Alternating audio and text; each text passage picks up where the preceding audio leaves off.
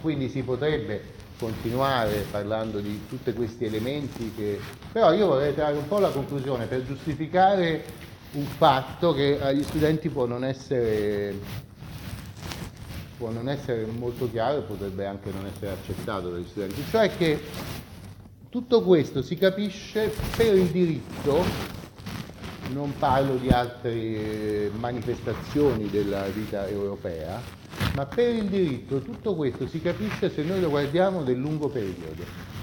Cioè se noi escludiamo il modello romano, le, le, le trasformazioni tardo-antiche, se noi escludiamo l'alternativa fra una visione religiosa e una visione giuridica, l'abbiamo visto, abbiamo seguito un po' durante tutto il corso, eh, probabilmente non riusciamo a cogliere questi, questi spunti perché il diritto è fatto di una lunghissima tradizione che si gioca sempre sul lungo periodo. E quindi quando i giuristi parlano, quando il legislatore eh, promulga norme, quando il giudice le applica, cioè quando si vive nel mondo del diritto, si usano strumenti concettuali che hanno una origine molto molto lontana nel tempo e che però vengono sempre riutilizzati e reinterpretati. E allora per conoscerli, se la storia ha una funzione nella formazione del giurista, deve essere per forza una storia di lungo periodo.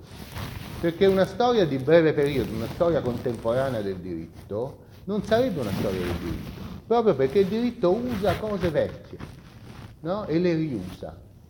E quindi bisogna avere un'idea di queste cose vecchie, perché eh, diciamo, questa idea di costituire un eh, ambito astratto che si frappone fra il potere e la vita è un'idea eh, che nasce nel mondo romano, che entra in crisi col cristianesimo, che rinasce nel, nell'età gregoriana e poi entra in crisi all'inizio del, eh, del XX secolo. No?